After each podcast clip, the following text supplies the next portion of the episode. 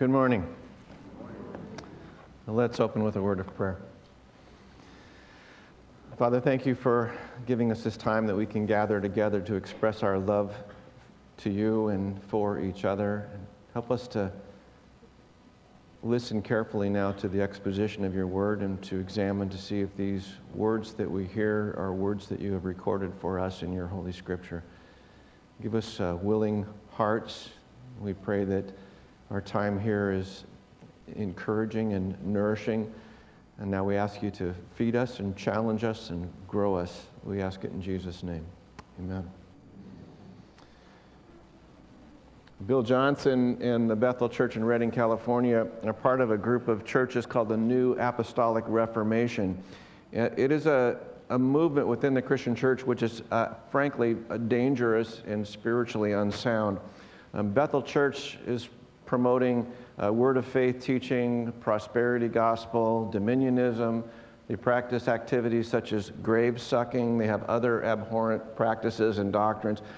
Um, there's a particular phenomena that is often associated with the Bethel Church in Redding, and it's called by their leadership as manifesting the presence of God.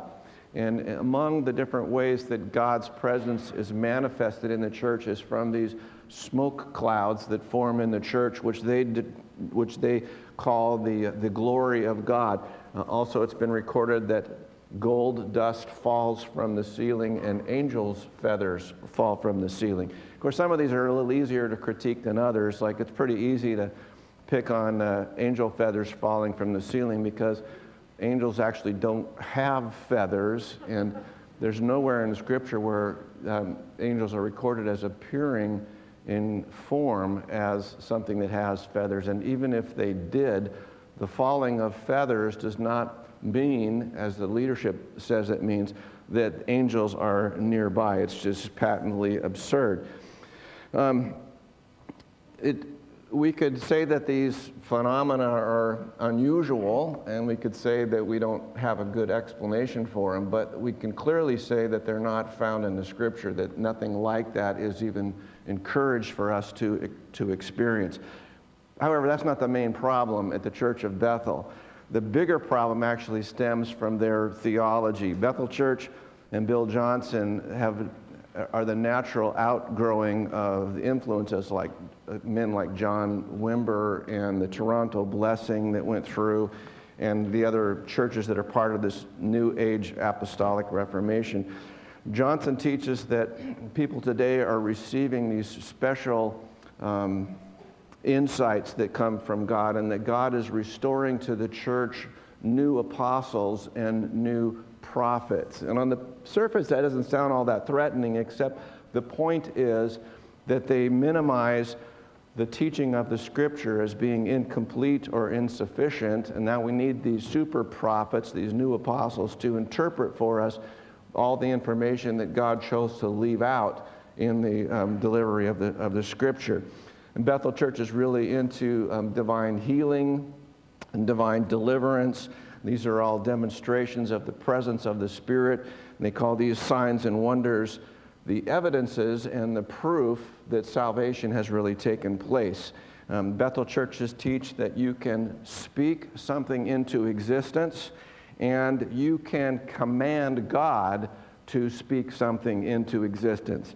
They teach that physical healing and um, is part of what Christ accomplished on the atonement. And so you should not pray in your prayers when you pray for physical healing. You should not pray if it would be thy will, because it's always God's will to heal. And when you pray, if it be thy will, you're expressing doubt and a, a lack of faith. Um, people are always looking for signs and wonders. There's nothing new about that. It's as old as human civilization. We're, we're always looking for something spiritual, something phenomenal. And because we're drawn to that, it's pretty easy for us to get drawn off track from truth. It's easy for us to get derailed or misled from what's in the scripture. I mentioned earlier that uh, one of the influences of the Bethel Church was John Wimber. And John Wimber um, started actually didn't start. He was one of the, one of the beginning founders of the Vineyard Christian Fellowship, which began in, in Southern California in 1977. And John Wimber was also into this super prophets and um, showing signs as signs and wonders, and he declared that this is part of how evangelism, and now we're getting a little closer to where I wanted to go today, how evangelism is to take place. That evangelism is to be done through these signs and wonders. So what precedes somebody coming to Christ is you need to cast out demons of adultery, demons of lust, demons of, of greed. You need to clear the air so that a person can then move on to the deeper things. And so we need these signs and wonders and words of knowledge. And he means information that you couldn't have except by special insight from the Holy Spirit. You need these in order for evangelism to take place. And so Wimber uh, puts in juxtaposition what he calls power evangelism, and he puts it opposed to programmatic evangelism. So he's into power evangelism, these demonstrations of signs and wonders, the presence of the Holy Spirit, as a way to not only win someone to Christ, but then to prove, in fact, that they, they are a Christian. And he denigrates what he calls programmatic evangelism by saying that it's all message oriented, it appeals to rational arguments. I'm quoting him. It attempts to reach the minds and the heart of people without the aid of the charismatic gift. And he would say that furthermore, if you were brought to Christ through this programmatic evangelism, that there's something terribly inadequate about your conversion experience. In contrast, um, he promotes this power evangelism, um, which um, because you're freed from the demon that's, that's keeping you back. You know, you're, you're freed from any physical ailment, any uh, uh, demon possession, any bitterness, uh, because you're freed from these major obstacles, now you can go you can go on to the deeper things of the spirit. And so we're told that it gives us greater confidence to move forward in Christ because we have had this cleansing done by removing these demons of oppression from our life. Now, it's kind of clear, I'm not hiding it too deeply, that I think that that teaching is dangerous. It's not only wrong, it's dangerous. And while that's true, and I'm quick to criticize that kind of theology, let's be honest here. There's some things that John Wimber and Bill Johnson teach which are, in fact, true, and we need to acknowledge that we have these points of similarity, things in which all Christians should agree upon. And the first thing that I think that we can agree upon that these guys are into is that spiritual warfare is a reality. And we can agree on that. And we're warned in Ephesians 6 to put on the full armor of God. We're told many times that we have an enemy who's very deceitful and is, and is prowling around to devour us. But having said that, you have to also look at what Ephesians 6 tells us about defeating our enemy. He doesn't say, Paul doesn't say in Ephesians 6, that we need to approach this all by doing wonders and miracles he tells us that we are to be clothed with Christian character and we're to take up the offensive weapon of what? The sword of the Spirit, which is Ephesians 6 17, the Word of God. That's how we are to fight our enemy. Now, the second thing, a point of agreement with Wimber and, and Johnson is that we, we can, let's be honest, that the church is, as a whole is not doing a very good job of evangelism the church largely is quite anemic. And we do quite frequently approach evangelism as purely a, a mental thing, uh, purely involving our, our intellect only and not our heart. Let's be honest that frequently the church is formal and dull. And we long for that spiritual activity, but, we, but we've rejected it. And in the process, very little evangelism is actually taking place in the churches of sound theology. Now, the third thing that we can agree here, you know, before I go on, I, am trying to remember this quote by D.L. Moody. D.L. Moody was, I'm misquoting it, but you'll get the gist of it. He was once confronted by someone who said that he, they didn't like the way D.L. Moody did evangelism. He said, I understand that you don't like the way I do evangelism. What's your way? And the person said, Well, well I don't. Then Moody said, Well, in that case, I like the way I do it better than the way you don't. You know, it's easy for us to stand back and criticize the way charismatic churches are doing evangelism, but the, the, they could easily respond, I like the way I do it better than the way you don't. Anyway, moving on, the third point of agreement that we would have is that let's be honest that God does do miracles. Miracles do take place. You know, nothing's changed in the church era which then limits God to doing miracles. If you didn't believe that God does miracles, there really wouldn't be much point in praying for somebody that was sick, would there? Because I really believe that God does miracles today. In fact, I have witnessed them. But while I believe in miracles being done today, and I can attest to the fact that I have seen miracles performed, let's be honest that most of the stuff that's presented to us as a miracle of God is practically baloney. You know, it's, it's, it's charlatanism, it's, it's, uh, it's, it's deception. It's done to pretend that someone has the power of God behind them when in fact they're just meant to deceive us. Above all, we should not alter Bible taught ways of doing evangelism by mistakenly claiming to have some kind of special revelation or doing some uh, remarkable miracles. We've been studying a lot about, um, Paul's been talking, and, and, and today we'll talk about this too, about the false, empty religion of works. And then today we're going to move on to a false, empty religion of signs and wonders. But both of these things are to be compared to what the Bible consistently says is we're to have a religion of faith alone in Christ alone and that we trust in the scriptures only for our ultimate authority and not anything that any man, even a super apostle or super prophet, can promote today. I'd like you to take your Bibles and turn with me to Romans chapter 9, verse 30. we're skipping a couple verses only because the verses we're skipping just reiterate where we were last week. But we'll pick it up in verse 30 of chapter 9 as a way of reminder where we, where we have been. The first three chapters of Romans, Paul's talking about that all men, without exception, have fallen short of the glory of God. We've, we're, we're not living up to God's demands, to his righteous standards.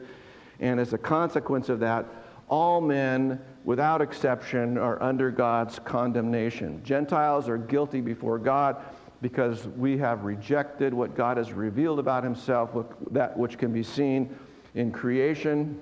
And instead of worshiping the one true God, we worship images that we've made up. We worship creation, we worship images of the creation. So instead of worshiping God, we exchange the truth of God for man made images, man made philosophies, um, things that we prefer rather than what God has declared.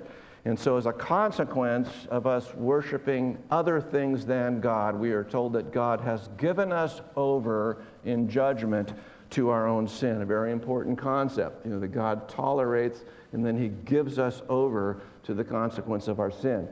He goes on to say that the Jews are also guilty. They've actually been given the revelation of, from God about what he expects and what he wants through his laws. And while they accept the law and they teach the law to others, they fail to live up to those standards which they promote themselves. And consequently, the, the Bible says that both the Jew and the Gentile are under divine condemnation. We get jumped ahead to Romans chapter 9, and Paul is expressing his deep regret, um, his, his um, grief that he feels that his own people, the Jews, have rejected God in their unbelief. And he says he's been telling us that, if you're saved, we're saved um, by God's grace and we can't lose that. And then he poses a hypothetical question if you can't lose your salvation, what about the Jews who were chosen by God? They're the elect, they're the ones that have been singled out for his blessing. They've rejected God, and God has rejected them. Isn't that an example of how you can lose your salvation? And Paul says, no. The explanation for that has to do with the doctrine of election, that God does not choose everyone for salvation. That just being part of physical Israel doesn't mean that you are part of the elect Israel.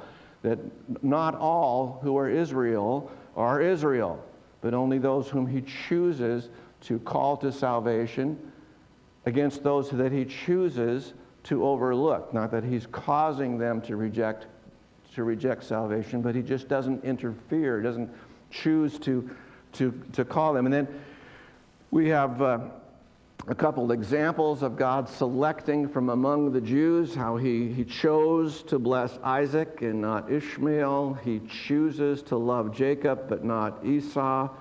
Now, this is an example of God's divine election. It's not an example of God's failure to save those whom he claimed to. And that brings us now up to the text before us today, Romans 9, beginning in verse 30. What shall we say then? That God, that Gentiles who did not pursue righteousness have attained it, that is, a righteousness that is by faith. But that Israel, who pursued a law that would lead to righteousness, did not succeed in reaching that law. Why?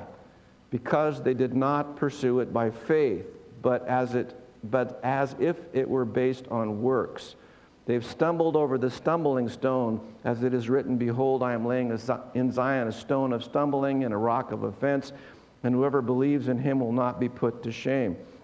Brothers, my heart's desire and prayer to God for them is that they may be saved.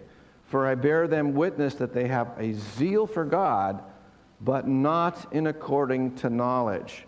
For being ignorant of the righteousness of God, and seeking to establish their own, they did not submit to God's righteousness. For Christ is the end of the law for righteousness to everyone who believes. So Paul is saying that Israel's failure has to do or is concerning their quest for righteousness. And although Israel might be commended for her zeal in pursuing righteousness, they are at the same time condemned for the lack of obtaining that righteousness. Their, their, their zeal is genuine, and they imagine that's what God wants, is for them to be zealous for the things of God. However, they're misinformed. They're, they're ignorant of what God really wants. And so Paul tells us that what they're ignorant of is the obtaining of righteousness from God, God's righteousness. They don't want righteousness given to them through grace. They don't want to accept it as a gift. They want to achieve it on their own. People are doing that today. You know, God offers forgiveness and grace. He offers righteousness to us, but we want to earn it. We want to deserve it. We don't want to accept it as a gift of grace because that really defies our own character, our own sense of accomplishment. He there, here he, he tells them Israel had been given the law, which should lead to righteousness. They'd even been given their Messiah who presents them with the righteousness of God. How could they possibly reject that? How could they be ignorant of his own righteousness? Because they just wanted to make it on their own merits, not, not on, on grace. Israel failed, we are told in, where are we, in verse 4, uh, that, I think so, I think we're in verse 4, that Christ is the end of the law. Um, in the end of the law here doesn't mean that the law has ended. It means that Christ is the fulfillment of it. He is the ultimate um, conclusion of it. He, he's the one um, that, that the law points to, that the law ultimately leads to. The fact is that all Christians don't agree with that statement, that Christ is the end of the law, meaning the fulfillment of the law.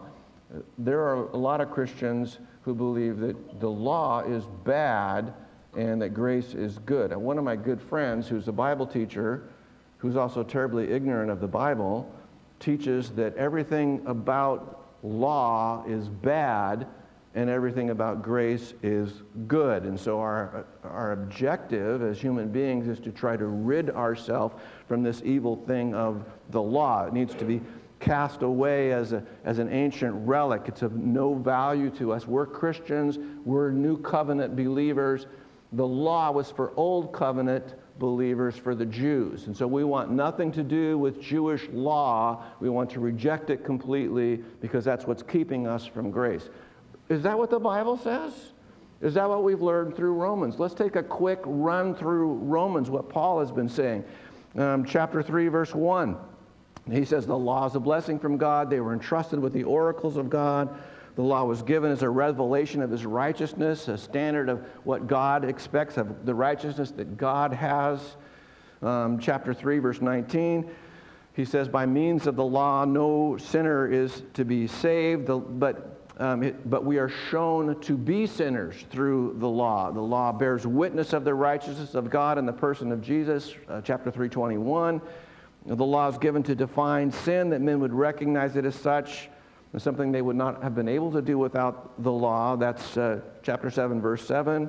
Paul says that the law is spiritual, 714, that it's holy, righteous, and good, 712, that the Christian loves the law and he loves to do what the law requires, 714 through 17, that our failure to live up to the law demonstrates the weakness of our flesh and the evil of our own sin, 717 through 12, 22, that the law requires that uh, the law's requirements are met by those who walk in the Spirit, chapter 8, verse 4, that those who love one another fulfill the law of God, chapter 13, verse 8 through 10. The, the law is hardly annulled by the coming of Christ. And Jesus didn't say he came to annul the law. He said, Matthew 5, 17, that he came uh, not to abolish the law, but to fulfill it. So in verse 4, where it says Christ is the end of the law, he's not talking about annulling the law or rejecting the law or trying something new as if now we're in plan B and plan A didn't work. He's telling us that Christ is the fulfillment, the ultimate goal of the law, the, the pinnacle of everything that it pointed to. The law points to and bears testimony of Christ. The law is good, it tells us who God is and what God wants. Verse 5. For Moses writes about the righteousness, righteousness that is based on the law, that the person who does the commandments shall live by them. This is a quotation from uh, Leviticus 18, verse 6. Paul likes this quotation and he uses it in a couple other places, one of which is Galatians 3:12. Um, there he says, um, The law is not based on faith. On the contrary, the man who does these things will live by them. Um, the, the, actual text from Leviticus, Moses is writing, God is speaking through Moses, and um, God says, Keep my decrees and my laws, for the man who obeys them shall live by them. I am the Lord. You in both of these passages, and all three of these passages, uh, we're, we're contrasting the way of faith against the way of works to show that they're mutually exclusive. No one can be saved by a religion of works, no matter how hard he wants to, because prior to salvation, you can't be saved by works. In fact, you don't want to do what the law requires. Deep down inside you, you rebel against the whole concept of somebody telling you how to live your life. The reality, of course, is that most of the world's religions are a religion based on works or following laws. Christianity has always been, even through the law, pointing to grace. The Old Testament saints were saved by grace in faith, uh, looking forward to the cross, just as we are saved exactly the same way. Nothing has changed. We are still saved by faith, by grace, looking back at the cross. Paul's been showing us the danger of this empty, pointless religion of works. Now, in verse 6, he's going to write about this dangerous religion of signs and wonders, and he's putting it in juxtaposition of the religion which is by faith alone. Verse 6 But the righteousness that is by faith says, Don't say in your heart, Who will ascend into heaven? That is to bring Christ down. Or who will descend into the deep? That is to bring Christ up from the dead. So here's a second quotation from the Old Testament, this time from Deuteronomy 30, verse 12. Now, what I am commanding you today is not too difficult for you or beyond your reach. It's not up in heaven, so that you have to ask who will ascend into heaven to get it and proclaim it to us so that we may obey it. Nor is it beyond the sea, so that you have to ask who will cross the sea and get it and proclaim it to us so that we may obey it. No, the word is very near you. It's in your mouth and in your heart so you, so you may obey it. Here's the point that God is telling them that they don't need anything phenomenal. They have the word of God. They need to do what they're already uh, aware of. They don't need to seek out any additional revelation. They need to rather occupy themselves with the truth that's already been revealed to them. Now, in the passage that Paul's referring to here, he's, he's changing the text slightly to prove his point. And so when he talks about this, uh, Moses' reference, he, uh, he adds this to ascending, who will ascend to heaven, and then Paul adds um, that that is to bring Christ down, and then the reference to going to the deep or the abyss, depending on your text here, um, to, and then Paul adds that is to bring Christ up from the dead. It seems kind of perplexing, but the whole point of that is he's suggesting here that this is something which is really impossible to do. It's almost proverbial. You know, who, who could actually go to heaven and pull Christ down? Who could go to the grave and, and bring Christ back? You know, it, it can't be done. But if you could, that would be amazing, right? That would really be a tremendous sign and wonder. If you could just bring Christ on demand, you'd be a miracle worker. People would really be impressed if you could invoke the presence, the person, or the power of Christ on demand. But Paul is telling us we're not to look for that any more than we are to look for any further revelation beyond what God has already provided for us. Now, when Moses had been, Moses is wrapping up his career when this text, Moses writes this, this uh, passage from Deuteronomy. There, Moses is about ready to leave them, and he's telling them that. The people are actually quite alarmed because they're saying, well, who's going to lead us if Moses, the miracle worker, isn't with us anymore? And they're starting to be filled with anxiety and questions about that. Who's going to lead us when the miracle worker's gone? And Moses is basically telling them, you don't need another miracle worker since you have the law of God. You have God's testimony. What you need to do is what God's already told you to do. What they need, he says, is already very near them. Um, in fact, it's in their mouths and in their hearts. That's Deuteronomy 30, verse 14. But of course, they're not satisfied with that. They're, they're not satisfied with just take the word of God and go with it. They want wonders. They want to be impressed. They want miracles. And that's never gone away. By the time that Christ comes, here we have the people who don't believe in him, who are his major critics, who doubt him. And what are they doing? They're demanding that he perform miracles for them. Teacher, we want to see a miraculous sign from you. These are, this is from the people who don't believe in him. They doubt what he has to say. And they're saying, before we believe, you got to wow us. Well, what does Jesus respond? A wicked and adulterous generation asks for a miraculous sign, but none will be given it except for the sign of Jonah. For as Jonah was three days and three nights in the belly of the huge fish, so the Son of Man will be three days and three nights in the heart of the earth. The men of Nineveh will stand up in judgment with this generation and condemn it. For they repented at the preaching of Jonah. Now one greater than Jonah is here. The queen of the south will rise in judgment with this generation and condemn it. For she came from the ends of the earth, earth to listen to Solomon's wisdom, and now one greater than Solomon is here. You realize Jonah was a very successful preacher, but he did no miracles. He went to a very hostile audience, people who didn't want to hear what he had to say. He did no miracles, and yet Nineveh repented. The queen of the south came to hear Solomon, and yet Solomon performed no miracles in Israel. But she came and she heard the word and she was changed. And now these Jews come and they demand that Jesus give them a sign, which actually is a great evasion since their real problem was they didn't like what he was saying. It's not that they didn't think he was speaking the truth, they didn't like what he was saying. They wanted him to razzle dazzle them. And Jesus is saying, the preaching alone was enough to convict the Ninevites.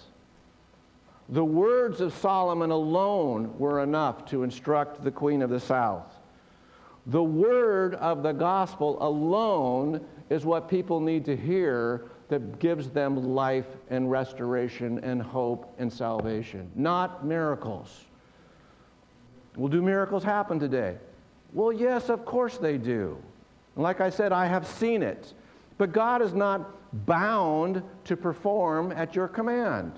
He is God. And sometimes He has a will for you that includes not healing you. Is the Holy Spirit still manifesting Himself in signs and wonders today? Yes, of course He is. And we shouldn't limit what God is doing or the Holy Spirit can do. The point is that we are not to seek miracles as the evidence of the true gospel. A religion of signs and wonders is just as big of a hoax as a religion of works. Both are attempts to do something which God has declared to be outside of the Christian proclamation. And we might also note that as much as we might be impressed to watch a miracle, as much as it might amuse us to see them, these miracles have never created faith in anyone's heart. Last week we were talking about Pharaoh. Who has seen a lot of impressive miracles take place?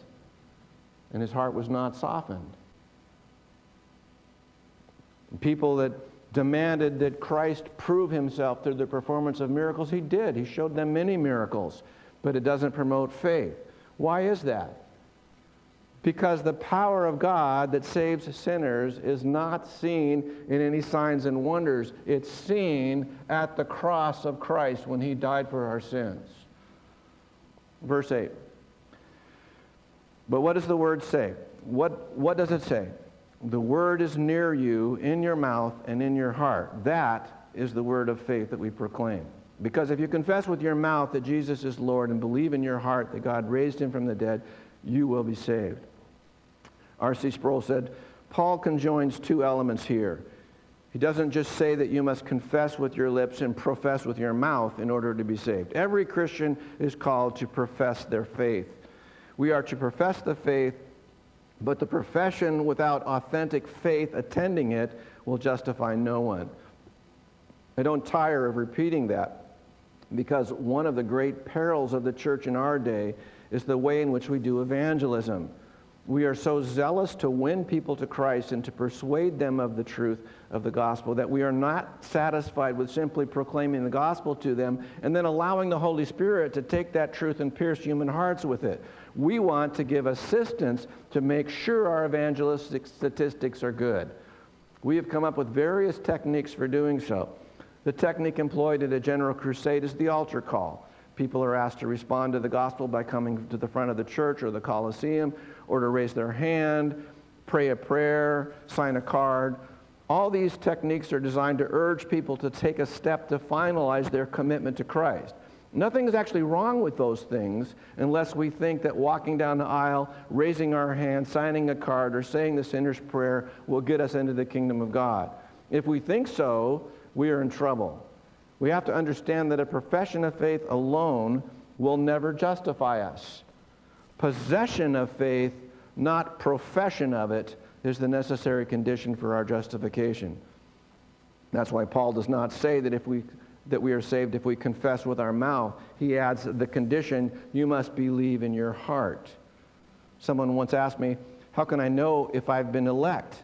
He replied, This is what you were elected to salvation. Instead of worrying about the intricacies that attend the doctrine of election, we must get down to the simplest principle. If we confess with our mouths and believe with our hearts, we shall be saved. We will not do that unless we are elect. Do you believe in your heart and trust in Christ alone? If so, then I can give you full assurance of your salvation. Verse 10. For with the heart one believes and is justified, and with the mouth one confesses and is saved. For the scripture says, Everyone who believes in him will not be put to shame.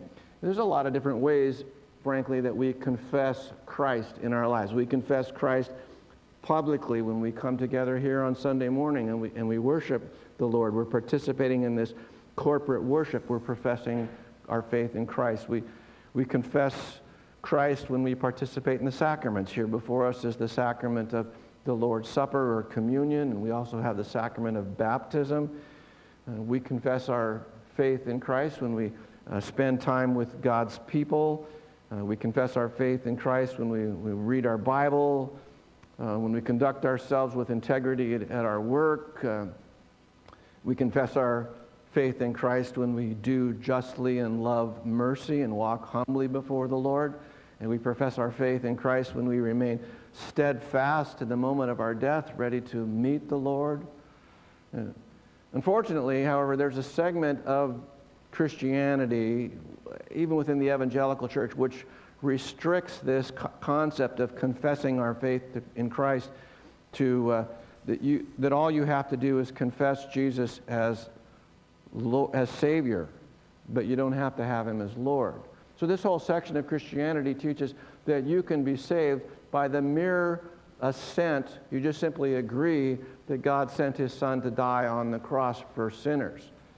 And all you have to do is, is believe that. So, it reduces the gospel to the mere fact of uh, you, that you believe that you have this knowledge that God saves sinners, but what's missing here is any anything effort to, to repent, uh, to turn away from our sin, uh, any uh, recognition that that Christ calls us to abandon our old life and live for Him. And so we have this, this misconstrued idea that you can be saved and call yourself a Christian and have full assurance that you're going to live in heaven, but go on living just as you did before. And that there's nothing different between your life and a pagan's life except your nod that Jesus died on the cross.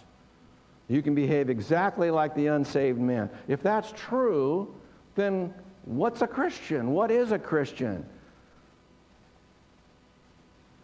How can you call yourself a Christian when there's no repentance, no discipleship, no change of behavior, no perseverance in the faith. Jim Boice said, Several years ago, I wrote a book to explore the meaning of Christ's call to discipleship, and in it, I examined the matter of cost. I found that Jesus always stressed the cost of coming to him. He never said anything to suggest, even remotely, that a person could come to him as a Savior and remain unchanged. That insight changed me. I said in the book that if I had been asked earlier what minimum amount of doctrine a person needed to know in order to become a Christian, or what minimum price he would have to pay to follow Jesus, I probably would have replied, as many others still do, stressing very little demand. But now I say the minimum amount a person must believe to be a Christian is everything. And the, minimum, and the minimum amount a person must give is all. You can't hold back even a fraction of a percent of yourself. Every sin must be abandoned. Every false thought must be repudiated. You must be the Lord's entirely. That's why we say that if there's no evidence of new life, there's no new life. If there's no new life, the person is not a true Christian regardless of his profession. Is it possible to receive Jesus as Savior and not have Him as Lord? No. Verse 12. For there's no distinction between Jew and Greek, for there's the same Lord as Lord of all, bestowing his riches on all who call upon him. For everyone who calls upon the name of the Lord will be saved. One of my good friends believes that she, she has a son who's not a believer, who's not a Christian, and she dearly loves her son. And she also believes in predestination and divine election, and she deeply laments the fact that her son wants desperately to be a Christian, but he's not elect, so he can't be. What does this text say? Everyone, everyone who calls on the name of the Lord will be saved. Now, if it wasn't for that teaching right there, we might be tempted to think that the doctrine of election might exclude us or me because I am, in the depth of my heart, a complete derelict.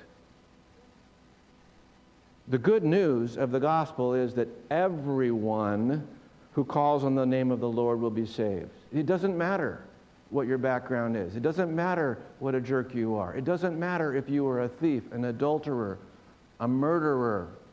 The gospel is for anyone who will call on him and be saved. You may have been living in sin for a very long time. You may be guilty of all kinds of heinous sins.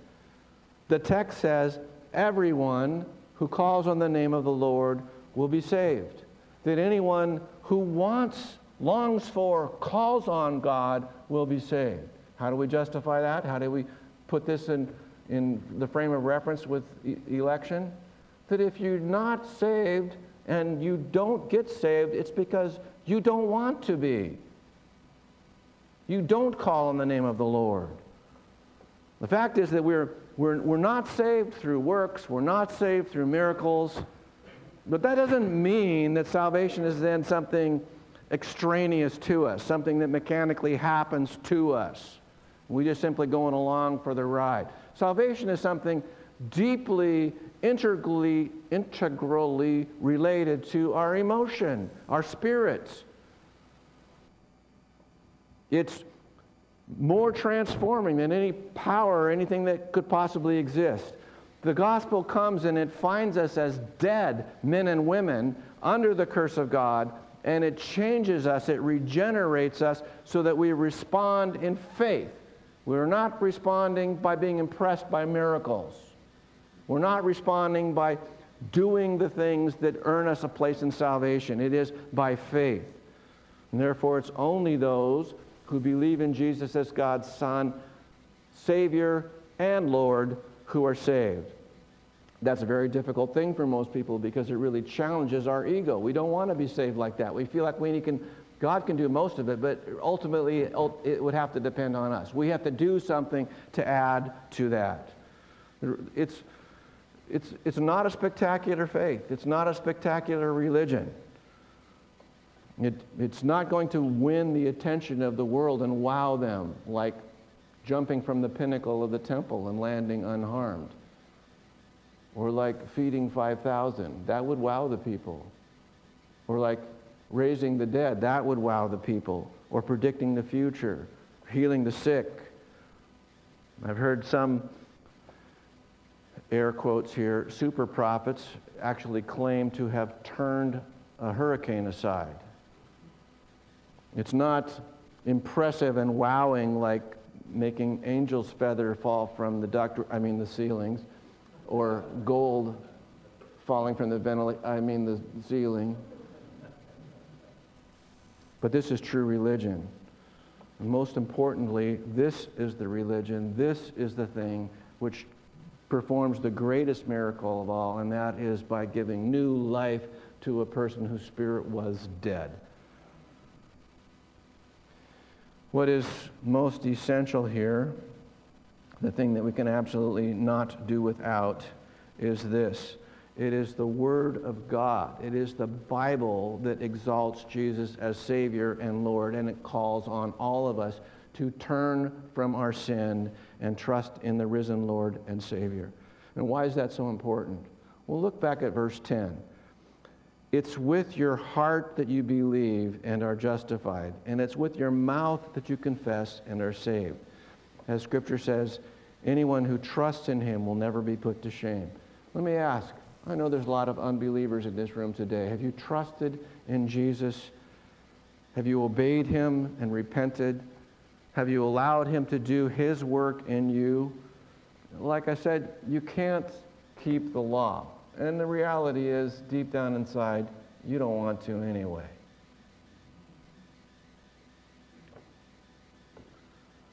God's not going to give you miracles to excite your religious appetite. He's already sent his son who already has descended from heaven. He's already ascended from the grave. He's already done those things. And so we have God's word. It is not far off. It is as near as your mouth. It is as near as the Bible that you're holding in your, in your laps right now. And all that remains is for you to embrace that personally and pass from these false religions into the true religion of grace and receive life from the dead. Uh, let's pause here for prayer, and I'll invite the men to come forward to distribute the communion. And whoever's leading us in music, Janet, Emily, are you the? Okay. Let's, uh, let's pray. Father, we set these common things aside, this bread and this wine, to represent the pure life of Christ lived in absolute obedience to the law's commands, fulfilling what we could not and frankly don't want to. But he has done that for us. And the wine, which represents his spilled blood, which represents the price that was demanded on our part for our sin, but Christ has taken our place and has been our substitute for us. And while we set aside these common things for a holy, sacred use, we ask at the same time that you would take these common, ordinary lives and set them apart for a holy, sacred use as well.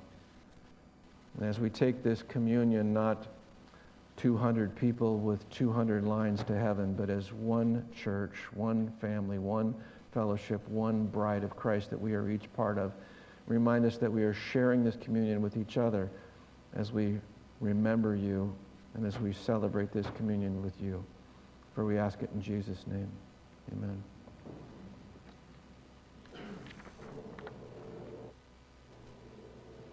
We have slides coming up. Please sing along with us as you feel led.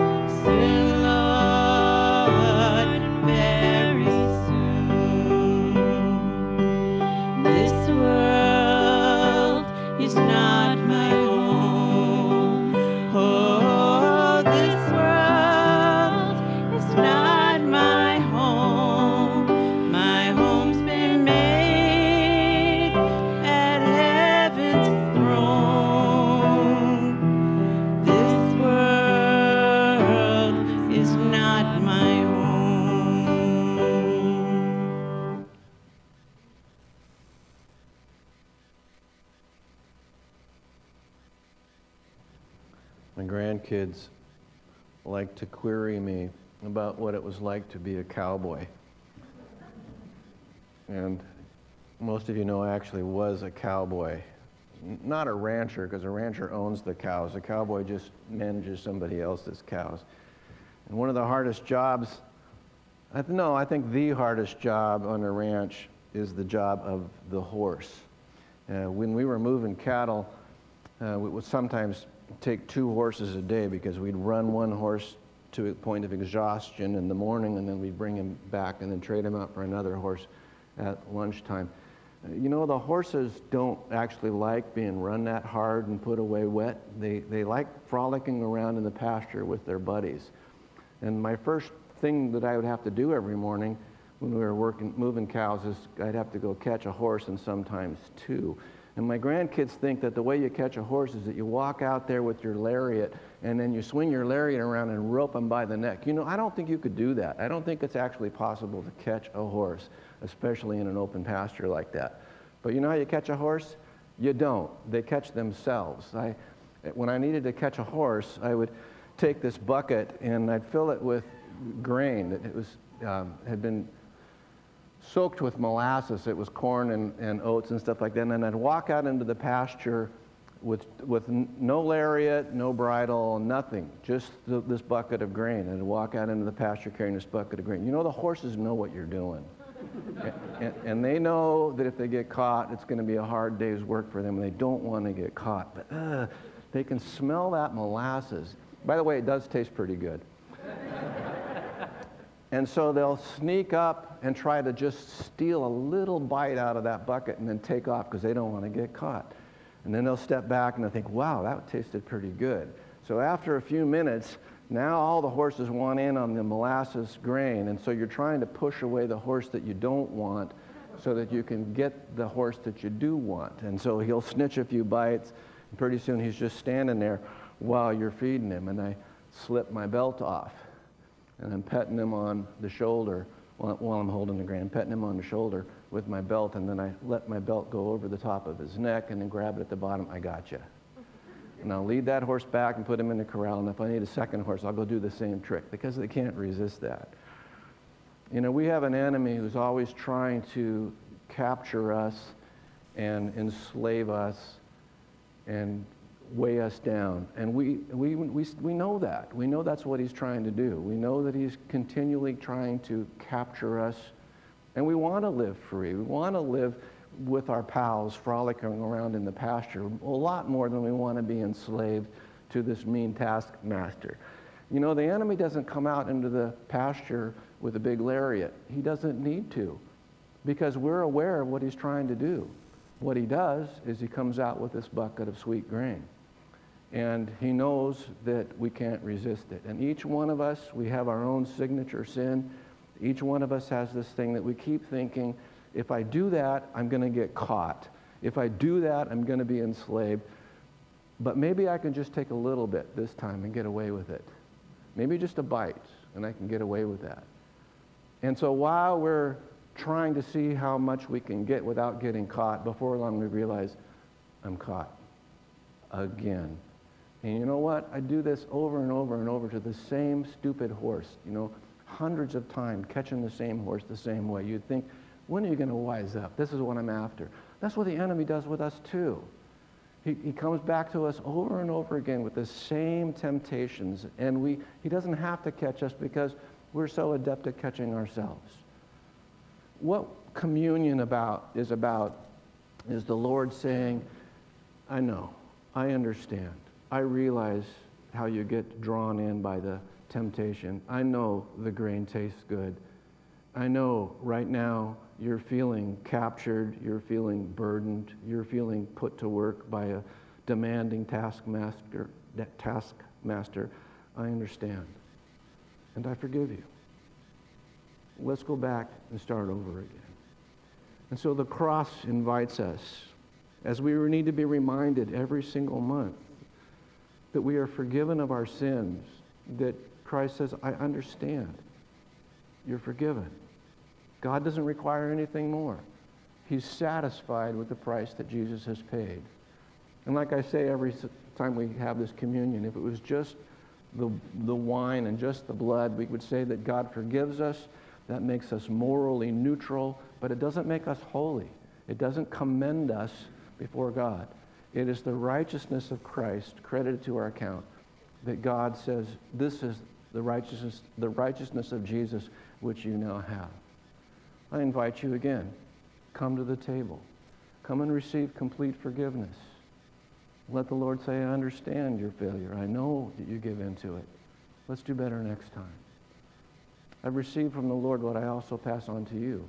Then on the night he was betrayed, our Lord Jesus took bread, and when he had given thanks, he broke it, and he said, Take and eat. This is my body, which is given for you. Do this in remembrance of me.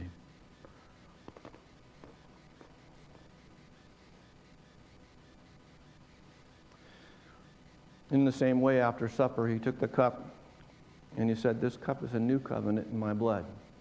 Whenever you eat this bread or drink this cup, you proclaim the Lord's death until he comes. This represents the blood that Jesus shed. When God looks at your sin and looks at your failure, he looks through the blood of Jesus, which was shed for you, and he forgives. The blood of Jesus.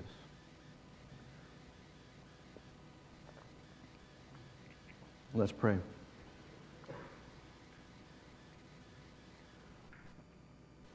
Father God, we want to thank you that you loved us enough to send Jesus to die on the cross in our place. Thank you for this great, persistent love. Thank you that you are a God of forgiveness and grace. Lord Jesus, we thank you that in obedience to the love of the Father, you went to the cross and suffered such shame such humiliation, such wrath, such indignation from God. And you did that for us. Holy Spirit, we invite you, be poured out upon this congregation. Fill us with the fruits and the gifts of the Holy Spirit, especially the gifts of love and mercy, of forgiveness we need those spiritual gifts. We don't want to be a stuffy church of good thinking, of good theology, of biblical understanding. We long to be a vibrant church filled with the Holy Spirit.